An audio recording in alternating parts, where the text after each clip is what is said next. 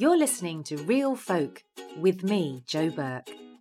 Welcome, Anna Kennedy, to Real Folk, and uh, thank you so much for coming on and having a chat with me. I really appreciate it. I know how busy you are. I was thinking of how to introduce you to our listener, and um, I was, uh, I, I mean, educator, obviously, um, but also you've got the old O B E, and also yeah. you're a Strictly contestant, so, you know, they're just like my favourite things in the world. Yeah, Strictly. It's just like, I can't believe it was six years this week when we were on. We were at Earl Street Studios. Was it really? Yeah, six years. I can't believe it. It's just like, and what the wonderful thing is that is that we've all still remained friends, the six of us that took part, and they never ever did it again. They were going to do it uh, actually the year following year, but apparently it cost far too much, and um, we were supposed to be mentors for the next um, contestants, but they just never did it again because they said it actually cost too much. It was such a such a good thing to do because it was all just real people, and and it was amazing to see the journeys that you all went on as well. And you were with um oh one of my favourites. I've forgotten his name now. How rude! What was Robin, what was it? Robin, his Robin name? Windsor. I'll tell Robin. You, yes. I'll tell you a funny story about forgetting his name. I told him I didn't tell him till a year after. But what we did was we had what was called the reveals, and um, that was um, going to be filmed. So um, I had to go to um, a part of London in a restaurant, and they filmed me like walking down the road going into the restaurant. I had to do that so many times. I was fed up. And then we went. I went into the restaurant, sat down, and then a girl came out and did some Charleston, and then there was a few more girls came out, and then they huddled in a group, and then Robin jumped out and he had a feather boa on, and I looked at him and I thought, oh, and then I couldn't remember his name, and I thought, they're filming me. I thought, oh my God, what am I going to say? So I just went, hello, dance partner. Then I told him a year after, and he went, oh my God, I can't believe it. So uh, yeah, so oh, he was amazing. I loved it. I think... Um, Uh, but, well, for me personally, I think I had the best partner. He was just so lovely. He taught me about fun. I'd forgotten all about how to have fun because I'm so focused on what I do all the time. You know, I'm very passionate driven. Yeah. And he reminded me of what it's like to have fun. And then we had we did this thing where, because I was doing the Charleston, uh, we had to do lots of facial expressions. And I found that really, really hard. So um, we spent the whole day in the mirror. And he said, right, you're not Anna anymore, you're Betsy. So um, I thought, right, okay. So um, I was Betsy, and we were just doing facial expressions. The laughter we had, the pair of us doing it. And then um, uh, Max Brannan, um, as in Jake Wood, he was my mentor. Yes. Doing facial expressions with him as well. We just like, we were crying with laughing. Um, but I managed to sort of crack it in the end and overcome my inhibitions about making funny faces. That's that's the perfect way to, to learn how to make yourself a bit of a fool, isn't it, with old Robin Windsor and the Strictly team. yeah, yeah, no, it was lovely. And then we did a Strictly group number as well, which was amazing. So we were with um, Jeanette Manrara, Ali Ash. Oh, I love her. I, I know, love her. She is lovely. Um, she's definitely a little pocket rocket. um, yes. And then there was Ian, and then we had the judges, and that's when um, Craig couldn't be a judge, but we met him the two weeks before at Wembley to show him how far we had got. We were absolutely bricking it, all of us. Because we were thinking, I oh bet. my God, we're going to be dancing in front of um, Craig. And uh, he, you know what, he was so lovely. And um, he gave us some lots of tips and all the rest of it. And then that was when Anton was the first time he was a judge on um, Strictly. And the exciting thing was that Robin and I got four tens. We couldn't believe it. Um, and Robin was over the moon because he'd never got tens before.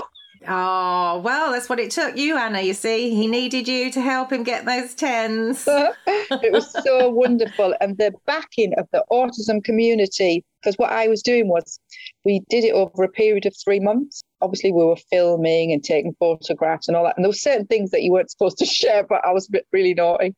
And I, I was sharing a few bits and bobs. And um, the whole of the autism community were following me on my journey. And then I remember when uh, we did four shows, and it was uh, four different shows on the on the um, B B C, and it was for comic relief. And basically, it was our backstories, the history of the dance that we were learning, um, how we were getting on, all those sort of things. It was, and that's what made it interesting as well for a lot of people that was watching. And then on the actual final program, obviously, it was the real thing in the in the studio in front of eight hundred eighty people. And um, yeah, the when it was on television, um, my social media was going bonkers. It's like, go Anna and Robin. Um, I think I had something like three million retweets and um, impressions. It was just like totally bonkers. Yeah, and thank goodness they managed to do it last year as well. It was so needed, wasn't it? Oh, I loved it. I love all the sparkle, the costumes. I like to watch how people progress with their dancing as well, how the yeah. relationships form as well. Yeah, no, it's, it's all good. It's just something that we all needed, a bit of normality, wasn't it? And um, I know we've got carried away with Strictly, and uh, I knew we would, because I'm a massive, massive Strictly fan. And uh, obviously you being on it and knowing all the insider detail is too is too much for me. My head's about to explode. Oh. Um, but um, your your main um, drive and the reason that you ended up actually on Strictly was because of all your work educating people, and specifically educating them about autism, which is something your son has, I believe. I've got two sons actually that are on the spectrum. Two. So Patrick, oh, right. Okay. Yeah, Patrick's thirty-one now. Can't believe he's thirty-one. Wow. Um, he's got a diagnosis of Asperger's syndrome, and Angelo is twenty-seven, and he's quite profoundly affected by his autism and sensory processing condition and has nocturnal epilepsy, hence why a lot of people see me up in the middle of the night on social media, because Angela doesn't sleep very much. Oh my goodness. And so when uh, I obviously part of these um, podcasts that I'm doing, it's about, you know, finding out about the real person. And I know obviously lots of people, especially since you've been on Strictly, you've got this massive fan base now, and lots of people know you um for what you've done with autism and educating and, and, and getting your O B E, which is amazing. But what people might not know so much about is maybe your background, you know, how you were brought up, and when you found out that each of your children had some um, some difficulties, and, and what drove you to change things. Yeah, uh, well, you probably picked up my accent. Um, I'm from the North East. Um, I, I was born in Middlesbrough, but my parents are Italian. Oh, right. Yeah, and my parents are Italian.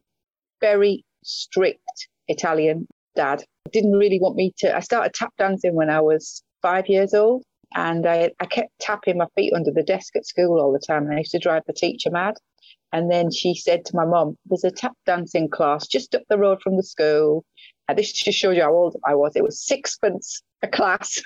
Oh, my God. Yeah. So we had to go down into a cellar, um, and that's where I learned how to tap dance. I absolutely loved it. I loved the rhythms. Mm. What I used to do was, in, in the olden days, they used to have twin tub washing machines, and I used to love the beat of the washing machine, and I used to make up tap dance steps to the beat of the washing machine. And then um, my oh, mum, amazing. my mum had lino, and I used to wear the lino down all the time. But um, yeah, my dad didn't want me to dance. Uh, he just he just didn't want that. Um, he wanted me to learn to play the piano. Um, so I, I did learn to play the piano, but I did it until I was about eleven. But then, because I felt that um, I did enjoy playing the piano, but then he wanted me to stop dancing. So then I dug my heels in, and I said I didn't want to play the piano anymore.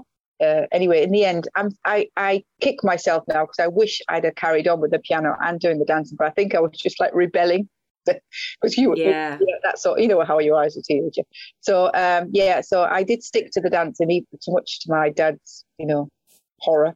Um, and it was my mum that pushed me uh, to do it as well, because she loved it. She was a seamstress. She used to make all my costumes. Oh. I won a lot of tap dancing um, uh, competitions, because um, we used to do them all across the Northeast.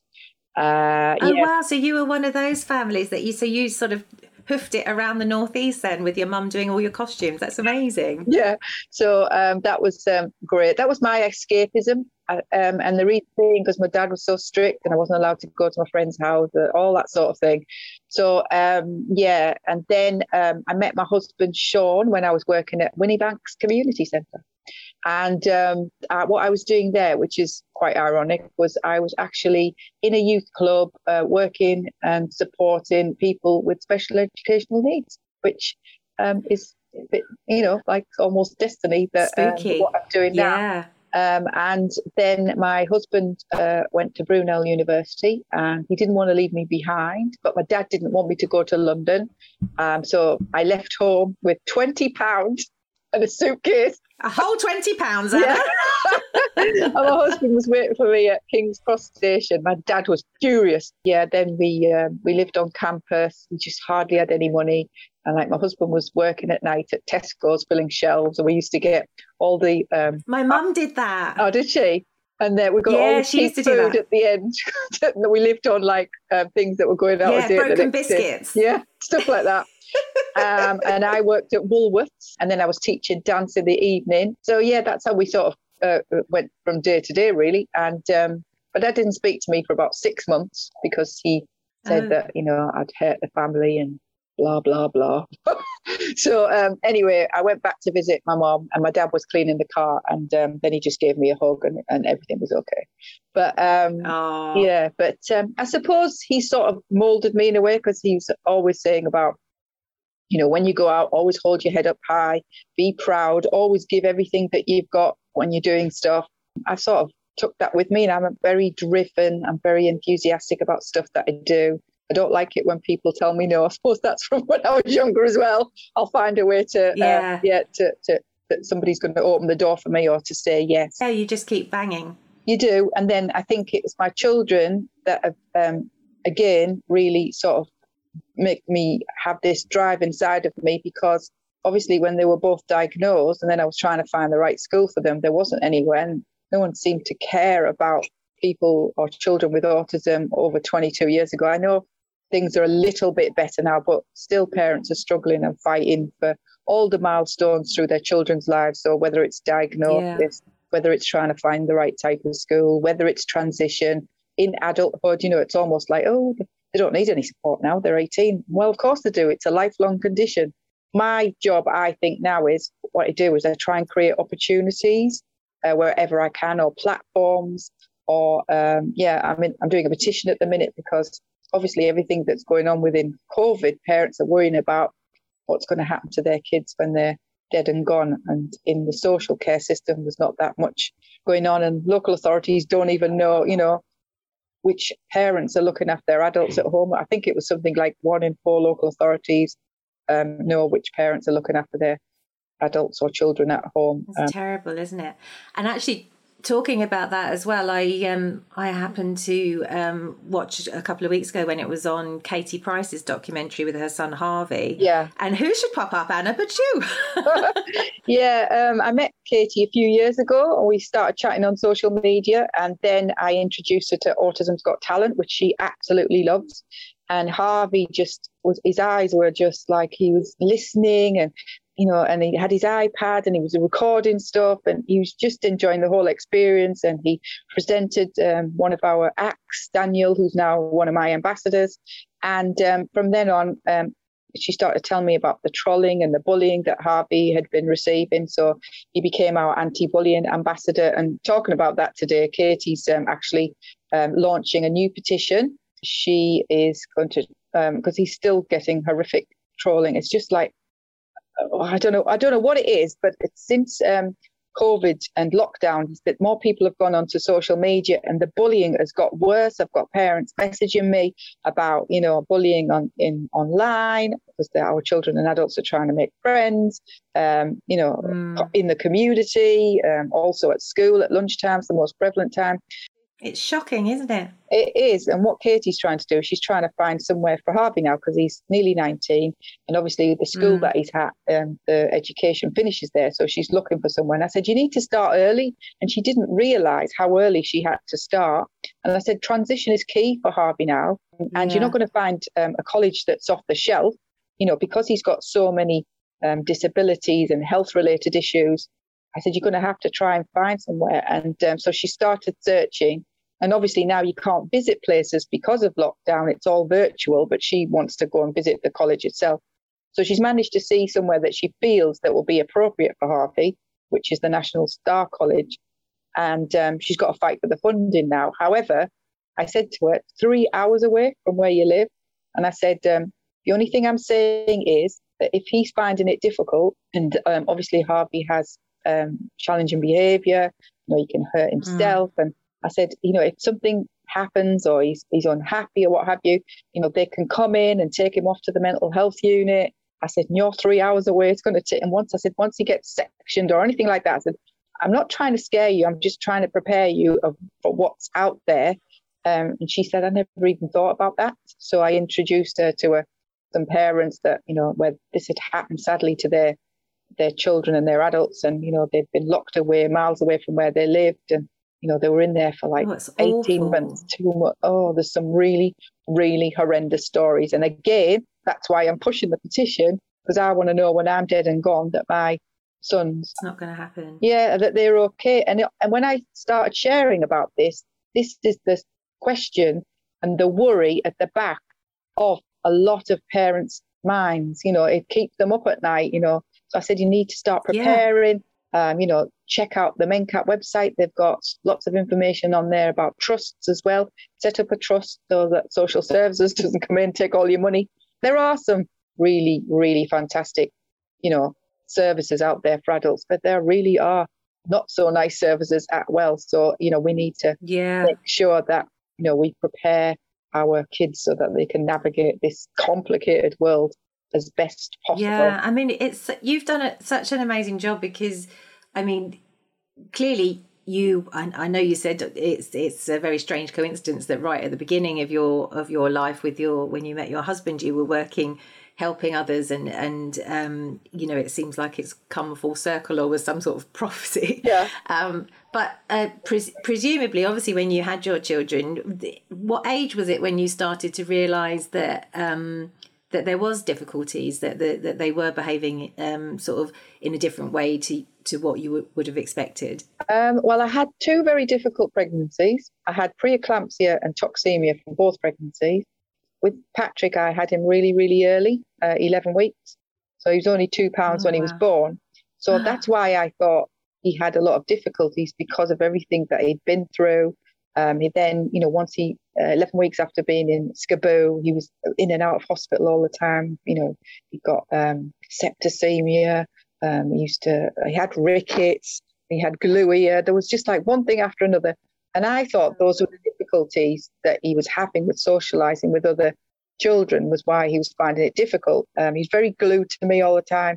I used to go out in the evening, um, to work at a doctor's answering service, and he he was like someone possessed. Didn't want me to to go out, wanted me to be at home, but obviously, you know, I had to work, um, because obviously my boys were at home at the time. So Patrick was diagnosed at four. I didn't find out until he was seven, uh, by accident, because the um, hospital paediatrician didn't tell me. And all those years that he was struggling at school, being bullied as well, um, we were going to see a therapist, um, because Patrick was struggling so much, and the therapist. So hang on, you found out at four. So they they know they knew that what he had at four, and you yeah. weren't told until he was seven. That's right. That's what. Um, and all those years of me struggling, trying to get him into school, screaming and kicking, getting hold of the steering yeah. wheel. Um, I had to spend so many days at the school, just sitting in reception with him, or yeah. So then, because of all the difficulties that, that he was having, the school said that they couldn't meet his needs. So that's when we had a meeting. So the therapist that we were seeing as a family, she couldn't make the meeting, so she put a report together. And on this report, then the very first sentence, I always remember, it said um, Patrick was diagnosed with Asperger's syndrome in nineteen ninety-four. And then I couldn't concentrate on the rest of the meeting because no. I, well, I didn't know this. And like this, I remember the head teacher, actually, Missus Doherty, who had eleven children, said to me, wow, why didn't you tell us, Missus Kennedy? I said, oh, because I've just found out now the same as everybody else. And I felt this like rush of blood go from my feet to my head. And I just couldn't concentrate on the rest of the meeting. And why I knew what Asperger's was, because Angelo had been diagnosed with autism six months before that meeting. So I'd been researching about autism. And that's when I came. So in actual fact, both of your sons had been diagnosed. One, yeah. sorry, one that you were, Angelo, who you were on the case with. A and two you and knew, a half, yeah. But, but you're, yeah, but seriously, that's appalling. It is. And then afterwards I kept thinking, what did I do wrong? Did I do anything wrong? And these are the things that parents do think at of the course. beginning. And I thought, well, I don't drink and I don't smoke and, you know, I I, I can't, I don't, take, I don't take any tablets or anything like that apart from blood pressure tablets, mm. which I've always taken.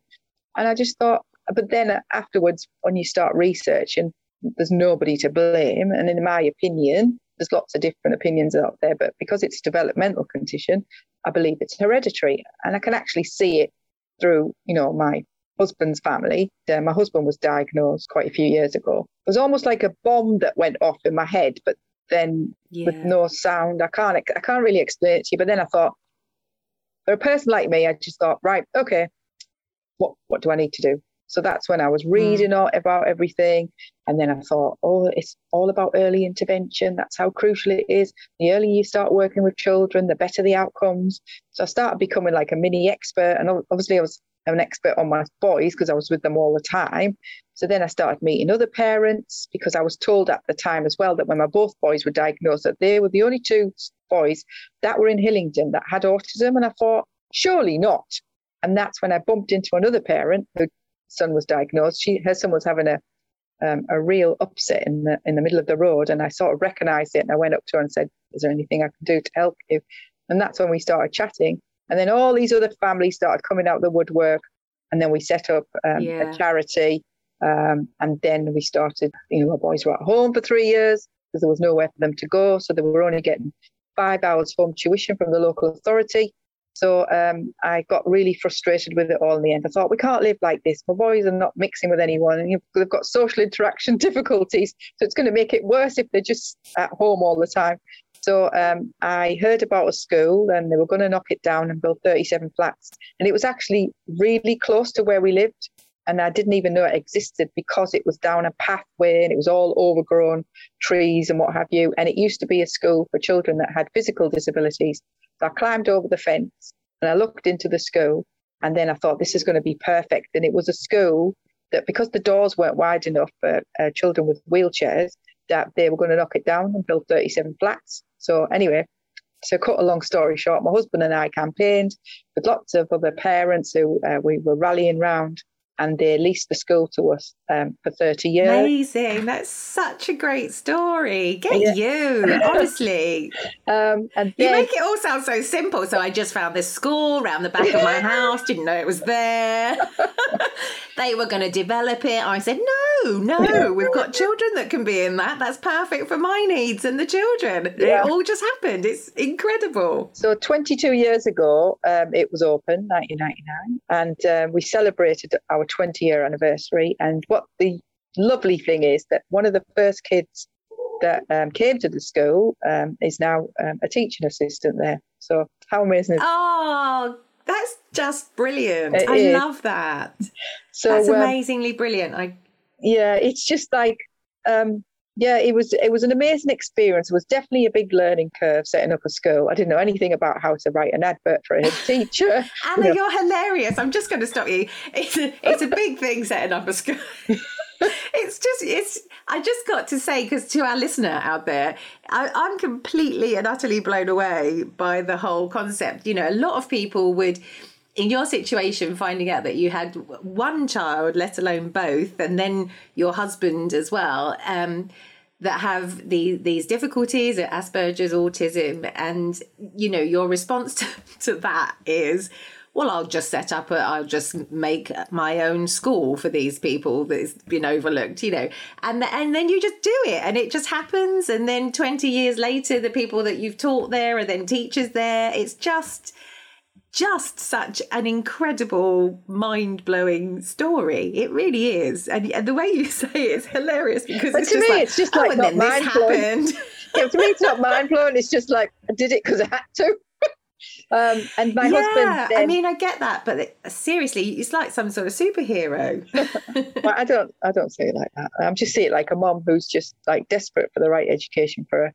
Uh, boys, and I've helped yeah. a lot of other children along the way. And then as the boys started growing up, I was hearing all these horror stories about mental health units, sectioning. I thought, oh God, I, I just worry. It started worrying me. So I said to my husband, because yeah. he's got an economic, that was the other thing I didn't mention.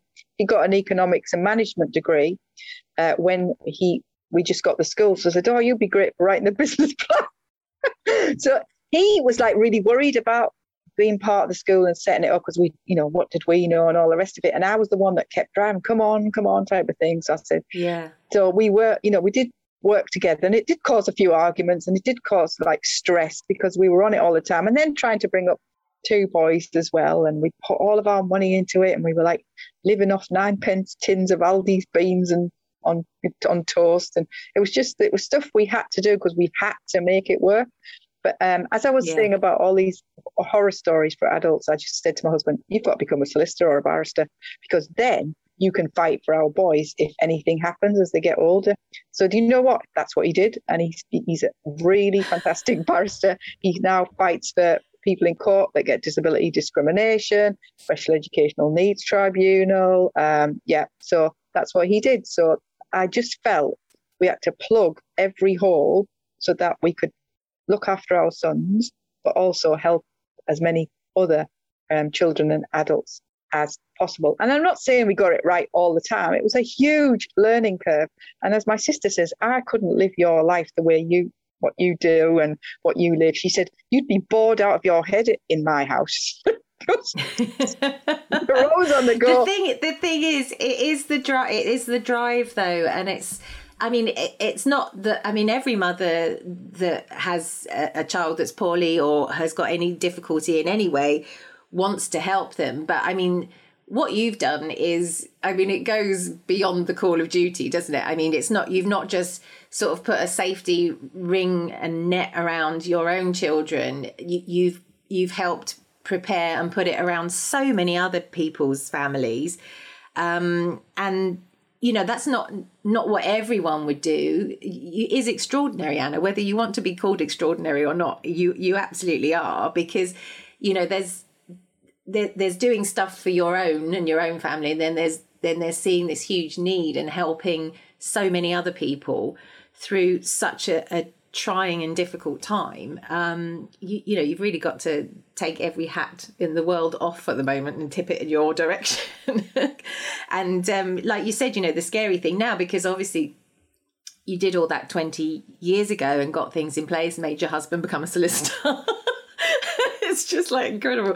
Um, and and now actually, I imagine, and it's what it's what you're saying, it's it's instead of getting any easier, it's actually harder, because as they get older, you know, they've got to try and live independently. And then, of course, at some point without you. You're listening to Real Folk with me, Joe Burke. This would ordinarily be an advertising break, but as I don't yet have an advertiser, why not check out standing on custard dot com, where you can buy all four of my children's books, plus my adult comedy book about online dating, all delivered free and signed by me. standing on custard dot com. Back to the show. So as they got older, by thinking where they're going to go, especially Angelo, yeah. because he's quite profoundly affected and all the like special educational needs colleges of like miles and miles away. And I thought, I don't want to send my son hundreds of miles away. So I thought, I need to set up a college now. So we decided to set up a vocational college, and we found a building again. They were going to knock it down. It was uh, actually a hospital site, but it had so many different buildings on it. And it was a lovely site. It was called Saint Vincent's. So um, I went and had a little look around, um, uh, spoke to, um, you know, people that were there that were leasing it and all the rest of it. So again, uh, there was so much work that needed to be done. And um, so I met this lady who was, um, they did projects. They were all like uh, working in the Navy, but they did um, projects uh, sort of to get people together and all that sort of thing. So they, we had a whole load of Navy people come to do painting, um, uh, all sorts of different jobs, and parents again, grandparents who were like corgi gas registered for help with the plumbing and all that sort of thing. So that was another project we did. And that we did that quite quickly. And the reason we did that was because there was um, one of the chaps that was working with me at the time and wanted to get the school off the ground. His her, his son was in this mental health unit, which I went to visit. Oh, my God, what an awful place. Um, and he was misdiagnosed with schizophrenia, and he didn't have schizophrenia, he had autism, and they'd given him medication for schizophrenia. So that made mm. him have psychotic episodes. Um, so his father wanted to get him out of this dreadful place. So that's why we decided that we wanted to set up this vocational college and a residential home on the same site. Again, another huge learning curve, um, but we managed to do it. Um, I met such an amazing chap, gentleman, sadly he's died now. He's a war veteran, uh, David Kamsler, Uh, he was from Basingstoke. He saw an article that was in the Times newspaper. He wrote to me. He said he wanted to help me. And we just became such good friends. And he used to share his stories. I used to share my stories. And he got me so much furniture. And um, I used to get all my paper, like office stuff from him. Um, but um, yeah, he was such a character. And then um, he got quite ill. And then I just, I still used to see him. I used to go down once every few months with my P A Lisa. We used to take him sausage and chips. That's what he wanted. Uh, we used to sit and have them. And he, used to, he had some amazing photographs and medals and everything in his house. Um, he's missed his wife that sadly Aww. had died. But oh, what an amazing man he was. Um, so oh, I bet he, I'd have loved to have had him on here having yeah. a chat about his stories. I can oh, imagine he that he amazing. had millions of them. Yeah. He's an amazing war veteran. So, um, yeah, so that we set up the college, and that's where Angelo is now. Um, so he started there about five years ago. Uh, so, and then I decided I needed to set up Anna Kennedy Online, because the reason I wanted to set it up was that our parents were writing to me saying they were really struggling with diagnosis, trying to find the right type of school, everything I went through. And I thought, it hasn't really changed that much since no. my boys were diagnosed. So I decided I needed to set up something. And now I've got an amazing team of volunteers. No one gets paid in the charity. We all volunteer. I don't get paid. And we do it because we want to do it. We're driven. Uh, they're mainly parents of children who are autistic or autistic adults themselves. We've got some fantastic role models. Um, and we've got um, patrons. And Harvey, as I say, is one of our ambassadors. Katie's one of our ambassadors. Casey Ainsworth, um, who was Little More in EastEnders and also in Grantchester. Her husband's got autism and her son. So she uh, supports a lot of the work that I do. Uh, so, yeah, we've got a huge um, sort of uh, fan base, if you like, where they're all parents and carers and adult autistic adults that, you know, they know Um, that what we do is is because we're driven because of our sons and our daughters. And so what you've got now, so you've got two schools and and Anna Kennedy Online. Oh, Anna, two two schools, a college and a residential home was what I set up. And then last year I decided that um, I just wanted to focus on the charities. I thought, I've created these facilities. It's now down to the, the head teachers and all the uh, people that are employed there. Um, I decided that I just want to focus on the charity, and I've got my, I'm just doing so many different projects now, um, ambassador to lots of different groups and patron, and I'm on radio as well. I do that once a week, uh, All Things Autism in Essex, sorry, All Things Autism on Women's Radio. And then once a month I do All Things Autism in Essex with one of my ambassadors, Aston, um, who's another amazing chap. Uh, we've got all these events that we've created. Autism's Got Talent, which is fantastic. We're celebrating our tenth year this year, hopefully in October. And we do something called the Charity Autism Hero Awards, where we celebrate people that go the extra mile. So it could be parents, it could be carers, it could be professionals, grandparents, autistic individuals, uh, reporters that write really, really good articles, businesses. Um, we get inundated with um, entries. And then it's down to seven judges, gladly not me, that have to choose mm-hmm. three finalists. And they find it so difficult. They find it. It must be hard. Yeah, they always ask for extra time. And so if anybody wanted to um, apply for Autism's Got Talent, how do they do that? Everything's on the charity website. So what's happening this year is, because last year we had to postpone it because of lockdown and COVID, and mm-hmm. we're now um, hopefully keeping our fingers crossed that we're going to be able to do it in October. So all those twenty performers that were going to perform last year are going to be performing this year. And but if you are interested, ah. just send in your uh, YouTube clips into the charity. Um, all the information's on the website. You can see our events page, and then we'll hold them until we do the next one next year.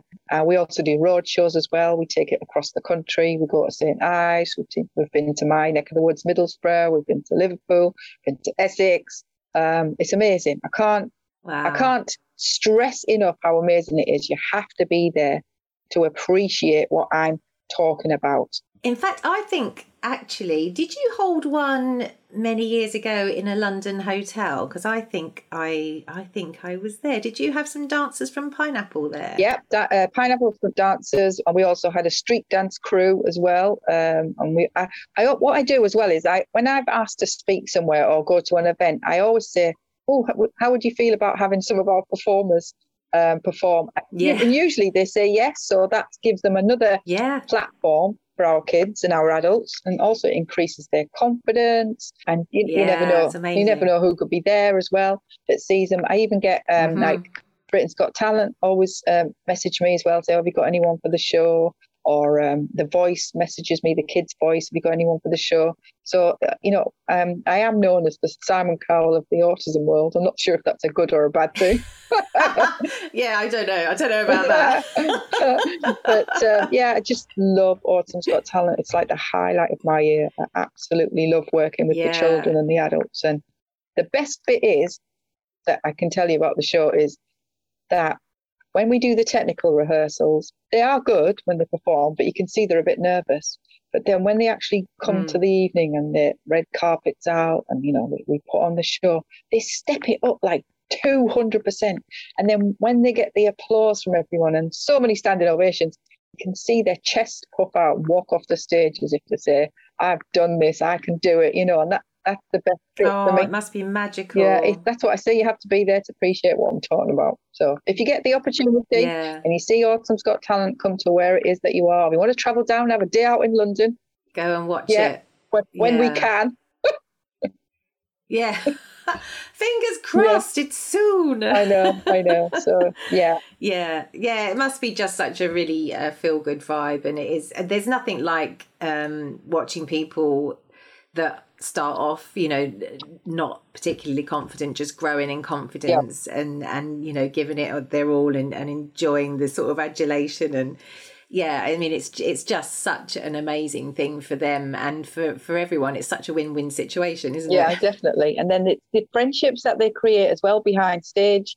You know, some of them haven't got any friends, and then what happens is they after the show, they number one is after the show they want to do it again because they love it so much. And yeah. then they all apply next year for the next show. Um, but they also create these friendships. They have like WhatsApp groups where they chat to each other uh, and parents mingling and sharing their stories. And it's just, I, rem- I always remember there was a father and son, they're rappers, and they've been on quite a few times at our Autism's Got Talent. They're called F M Gauge Plus twelve. They write their own raps. And they said to us is that when they come to Autumn's Got Talent, they feel like they can just be themselves. They just feel like they've come home. That's wonderful. It, are you still there? Sorry, Sorry I my son was trying there. to ring me and I've just... Um, That's all yeah. right. That's all right. It, if he needs you, you can go. Yeah, it's I know, not, I know, you know what it's, it's about. Problem. He's pestering me about something. Is he? What does he want? It's just like a video clip he sent me. He's mad about Batman. You know what the thing is with uh, Patrick? He's on furlough. He needs to go back to work. And he said to me, I, right. I need the structure of work, mum. And he's been off for quite a few weeks now. He works at Pinewood Studios. What does he do? Um, he works in the offices at Pinewood Studios. He absolutely loves it. Oh, how interesting. So, yeah. And the most exciting thing for him is, because he's um, mad about paleontology, paleontology and um, dinosaurs, he was given the opportunity to have a little peek when they were making Jurassic World. He, Jurassic. He was, like beside himself. Well, wouldn't you be? Yeah. I mean, wow, yeah. that's like the dream, isn't yeah, it? So, like some of the props and things he could see, but it was not, uh, it was like he had to keep it quiet and all the rest of it. So he hasn't taken any photographs or anything, yeah. but he was just able to see a few of the props and what have you. So that's incredible. But like you say, though, again, this is another thing that's obviously hit people that have any um, d- additional needs and difficulties this um, lockdown. Because routine is hugely important to anybody with autism and those sorts of needs. So the fact that if if they have been furloughed, that's going to have affected them. I mean, it's affected everyone pretty badly, but people that are absolutely tied to, to routine, it must be a bit of a nightmare. Yeah, it's he's bad, he is bad, he is struggling now. It was it was like great the first sort of two weeks, you know, hey, I'm on furlough, you know, he holiday team briefing, like Tuesdays and Thursdays, and obviously he's got work that he has to do. But then now it's like the novelty's worn off, he wants to go back to work. Um, but a lot of families yeah. are saying it's really tough for them. You've got other families that say it's nothing really that new for us because, um, you know, my son hasn't got a school to go to, so he's at home anyway. Um, some families are saying that their kids' behaviours have improved since they've been at home because they don't have to have the pressures of school or any bullying that they may have been experiencing at school.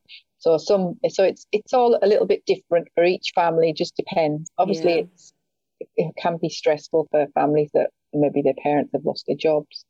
Um, sadly, I know of some families yeah. where, you know, the parent, one parent has died of COVID. It's not good. I, I can't wait till we get back to normal, whatever that may be. So I'm presuming, so your did your schools and colleges obviously shut, or did did they re- manage to remain open? Been a bit of off and on, and the reason being is that staff were getting um, diagnosed, and then the ah. staff at the schools, then it would close for two weeks, and it's been it's been very bitty, sort of bit bit off and on, which I suppose is a little bit more unsettling than being off the whole time. Mm, that is quite challenging, isn't it? In in and of itself, it's all very well being told that you can't do any work or go in, and, and then you can sort of make uh, allowances and adjust. But if, when it's one minute you're in, the next minute you're out, and yeah. you, as we were just saying, especially if you know routine and, and having sort of a structure is massively important, yeah. then it makes it even tougher. And plus, yeah. a lot of children and adults are not suited to online learning. Even people that you know obviously haven't got special education needs, they just find it really difficult. Well, the thing is, it's a real strain. I mean, my, my husband's a teacher, and he had to teach online for that whole time, and he's he obviously just went back this week. Yeah. Um. But you know, his his he was suffering from headaches from staring at the screen all day, because that's not what a teacher signs up to. He was suffering with back pain because of sat being sat down all day. Again, that's not something he he did. So you know, it affects you know everybody. Um. Suddenly saying, okay, you. you your basic outlook for the day is your computer. Enjoy. And the thing is, when you're um, on the computer all the time, it's like, it's for me, it like feels like my eyes have been sucked out of my head. It's just, there's only so long that you can be on the computer for, or, or your phone, or wherever yeah. it is, however you, it is that you're working. You've got to go out for walks, and like, that's what I've been yeah. doing, and or doing, because I love my dancing, so you know, I'll have a little mad dance in the office, and I'll share it on social media, and they'll go, go on, Anna. So uh, yeah. It's good that you're still dancing. So do you have lessons still now? Did did Robin teach you, stay with you for lessons? Or um, Well, we did, two thousand fifteen was when we obviously did the show. And then um, after that, I did a few shows with him.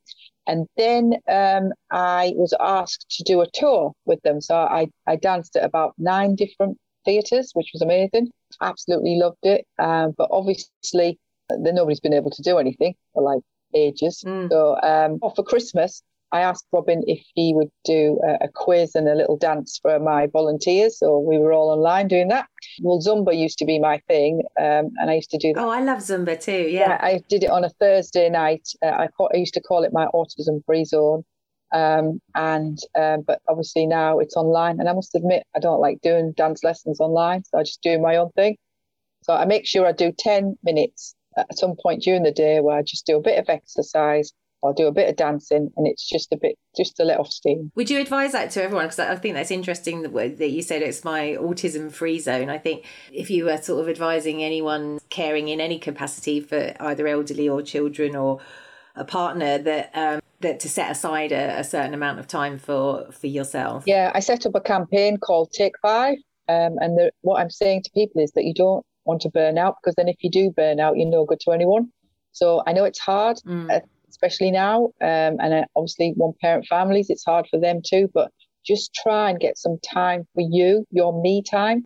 So whether it's a walk around the block, whether it's, you know, going in the bath and having a glass of wine and sit with a few candles or whatever, whatever it is that rocks your boat, that, um, you know, it helps you to recharge your batteries. You need to do it. So for me, as I say, it's just ten minutes every day, doing a bit of dancing or a bit of exercise. And then at the weekend, I do um, a lot of walking with my son, Angelo. Uh, we go to various different parks, and that's another good stress buster, because um, Angelo walks quite quickly. He's like Robocop. So um, I, I, I walk quite quickly now with him, and he helps me sort of keep fit. And then we stop off at the cafe, get like a drink and a piece of lemon cake or whatever it is that he wants. That was difficult as well, because everything's changed now. You can't sit here and you can't yeah. do this. And because Angelo likes his routine, and uh, he, he was looking quite puzzled, even like something as putting my face mask on. He he wasn't sure about that. He was trying to take it off. He just won't wear one at all. So we always go mm. really early in the morning to the park, because it's less busy, because all of the families mm. who've got kids with disabilities out there, what's all these people going to the park? They never used to go when we were. No, we haven't. You know, we have to choose our times, because if it gets too busy, it can get a bit stressful for families who've got uh, yeah adults on the spectrum. So that's why I always go really early, go about quarter past nine, because um, the cafe's open at half nine. So we walk half the way around, get to the cafe, get our drink and sausage roll or whatever it is that we want, and then we eat it, and then off we go. When did you last have a, an actual holiday, Anna? Hey, I haven't had a holiday for years, mm. years, years. We used to go on holiday together, but it was so stressful that we decided it wasn't a good idea. And plus, my husband just doesn't like holidays. He likes being at home. Um, so I think the last time we went on holiday all together was probably about fifteen years ago. My break is when we go to Saint Ives to do Autism's Got Talent. And we go there on a Friday. We come back on a Sunday. We have a little bit of time at, at Saint Ives. And obviously, we put on the show. I love it there. Oh, I just wish it was yeah. so much closer, because I'd be going there every week. I just, it just yeah, feel yeah. like you're in Britain. Just like, it's so lovely there. I love it. Hey, but I was just thinking, because, you know, all, all the things that you've done in your life, it's been because you've needed it and it's not been there. So you've made it materialise out of nowhere. Yeah. And I was just thinking, oh, well, if she hasn't been on holiday for fifteen years and she needs a holiday, perhaps the next thing is a holiday centre.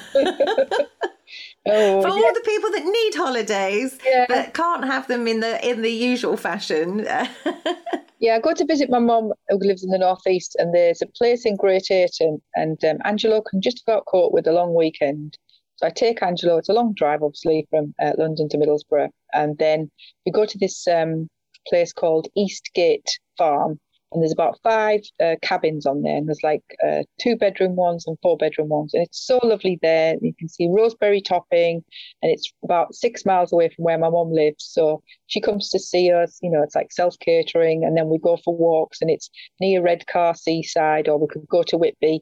So that's like our long weekend. But the difficult part of that for me is that Angelo finds it difficult to sleep in a new place. So I usually need ah. a week to get over the weekend. So you, you are quite nocturnal then by, by nature, I suppose. Now you, you weren't, but obviously with um just grab sleep when I can. Um, the most Angelo sleeps is about three to four hours if we're lucky. We have had all nighters where he hasn't been to sleep at all. But I am aware now, you know, he's twenty-seven, and I think, you know, I'm not going to be able to look after him all the time.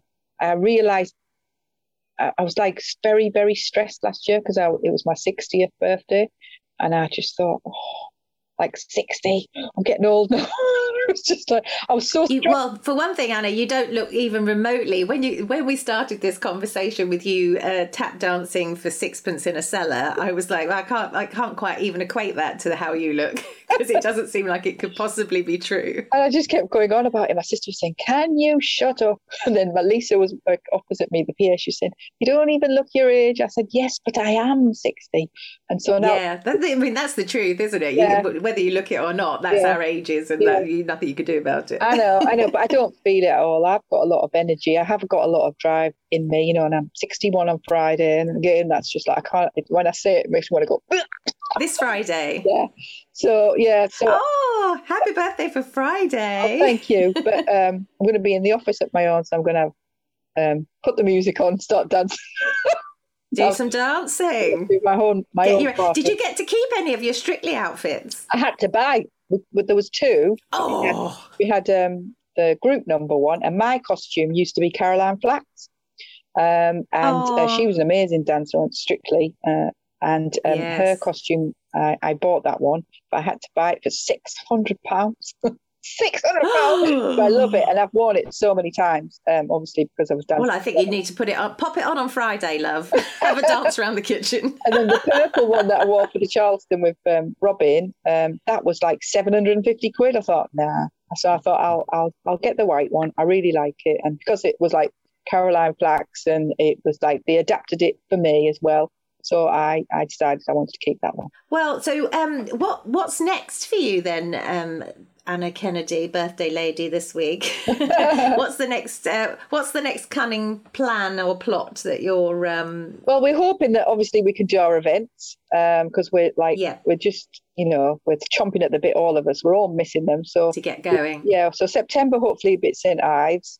October it'll be at the Mermaid Theatre in London. And then November at the Chelsea Harbour Hotel for the Hero Awards. Um, we're doing oh, um, an expo. Normally we'd do Autism Expo at Brunel University, but we're going to be doing it online um, at the end of this month. So um, if anyone's right. interested, we've got seven speakers, uh, and then uh, I do. We do a lot of workshops online. So we've done them with Carrie Grant, uh, because obviously she's got um, quite a few children that um, are, got special educational needs and disability. Um, did it with Casey Ainsworth. Um, I'm doing stuff with Katie Price, quite a bit of stuff with Katie. Um, we're doing a, her, um, an autism chat show that's going to be on her YouTube channel. So we're going to do one of um, those a month. Katie's got her um, second part of her Harvey and Me documentary, and apparently um, I probably be in that too. Just listening to that list of that list of things, that amazing things that you're doing uh, the rest of this year. What do you think, you as a little girl, if if you could go back and, I don't know, have a little whisper in the ear of your, I don't know, six-year-old self? I know what you're trying to say. I, I always say to parents, never give in. If someone tells you no, find someone who's going to say yes. So I always, I know that it's a saying that's been kicking around for a while, but it's always been my saying, either give up, give in, and, or give it all you've got and then some. You know, so many people get sucked into the, the negatives of a situation. Yeah. And uh, allow the weight of it to to destroy them or become so heavy that it creates in and of itself more problems. But, you know, the way you've looked at life and you've hit head on every challenge that's sort of come your way, it's it's incredible and an absolute testament to you and probably your father. Thank you. But what I'd like to say is that, you know, it is hard. I'm not saying it's a bed of roses. There are some really, really tough days. And as I say, some days good, some days not so good. But with this complicated special education needs and disability system, it is complicated.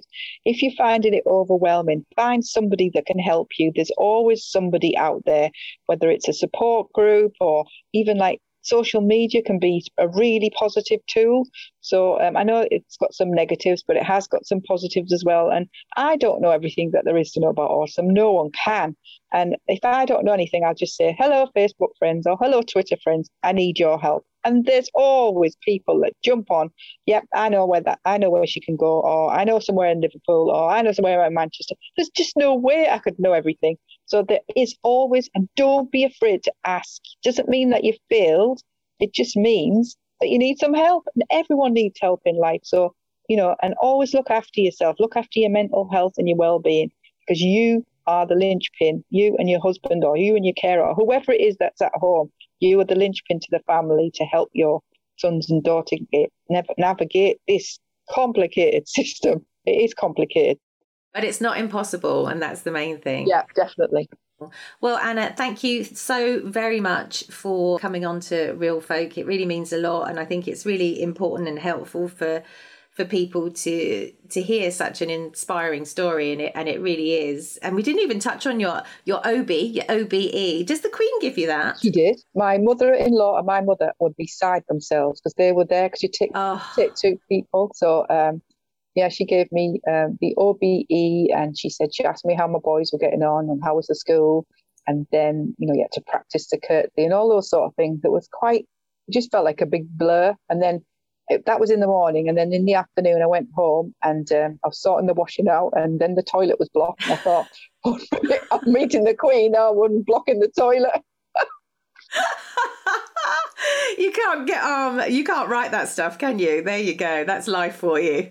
Feet firmly on the ground. You know, for me, I, right. I always say to my sister, am I still the same? She said, yes, still mad. Well, yours are firmly on the ground, but they're sort of tap dancing, aren't they? Yeah, yeah, that's a good one. Thank you so very much. Thank you. Oh, thank you for asking me. And everyone, please keep safe, keep strong. One day at a time, we'll get there. And it's Anna Kennedy Online if anyone would like any help or assistance or to apply to Autism's Got Talent. That's right. It's w w w dot anna kennedy online dot com. I'm on social media every day, you know, sharing stuff that I'm doing. So if you want to follow me, I'm on Twitter, Facebook and Instagram. Thank you so much. Thank you. Thanks for listening to Real Folk with me, Joe Burke.